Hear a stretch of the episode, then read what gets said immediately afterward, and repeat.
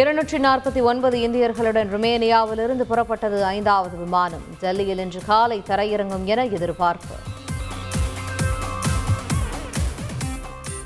சிறப்பு விமானங்கள் மூலம் ஒரே நாளில் தமிழக மாணவர்கள் இருபது பேர் சென்னை வருகை. விமான நிலையத்தில் வரவேற்று சொந்த ஊர்களுக்கு வழி அனுப்பி வைத்தார் அமைச்சர் செஞ்சி மஸ்தான். இந்திய மாணவர்களை ரஷ்யா வழியாக மீட்க நடவடிக்கை எடுக்க வேண்டும். பிரதமர் மோடிக்கு கேரள முதலமைச்சர் பினராயி விஜயன் இரண்டாவது முறையாக கடிதம். யுக்ரைன் போர் விவகாரம் தொடர்பாக ஐநா பாதுகாப்பு கவுன்சில் சிறப்பு கூட்டம். ரஷ்யா மீதான தங்களது நிலைப்பாடு குறித்து உலக நாடுகள் கருத்து.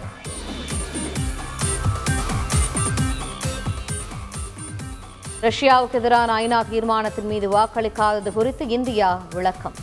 யுக்ரைனில் உள்ள இந்தியர்களின் நலன் கருதியே புறக்கணித்ததாக சிறப்பு கூட்டத்தில் தகவல். ரஷ்யாவுக்கு எதிரான போரில் இதுவரை பதினாறு குழந்தைகள் உயிரிழப்பு. ஐநா பாதுகாப்பு கவுன்சில் சிறப்பு கூட்டத்தில் யுக்ரைன் தகவல்.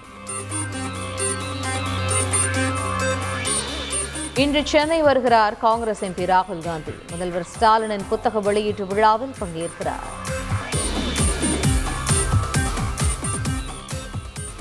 தனது பிறந்தநாள் நிகழ்ச்சிகளில் ஆடம்பரம் தலைகாட்டிவிடக்கூடாது. திமுக தொண்டர்களுக்கு முதலமைச்சர் ஸ்டாலின் அறிவுரை. தமிழ்நாடு திரைப்பட இயக்குநர் சங்க தலைவரானார் ஆர் கே செல்வமணி. முன்னூற்றி எண்பத்தி ஒன்பது வாக்குகள் வித்தியாசத்தில் பாக்யராஜ் தோல்வி. டி டுவெண்டி கிரிக்கெட் தொடரில் இலங்கையை ஒயிட் வாஷ் செய்தது இந்தியா. மூன்றாவது போட்டியில் ஆறு விக்கெட்டுகள் வித்தியாசத்தில் வென்று அசத்தல்.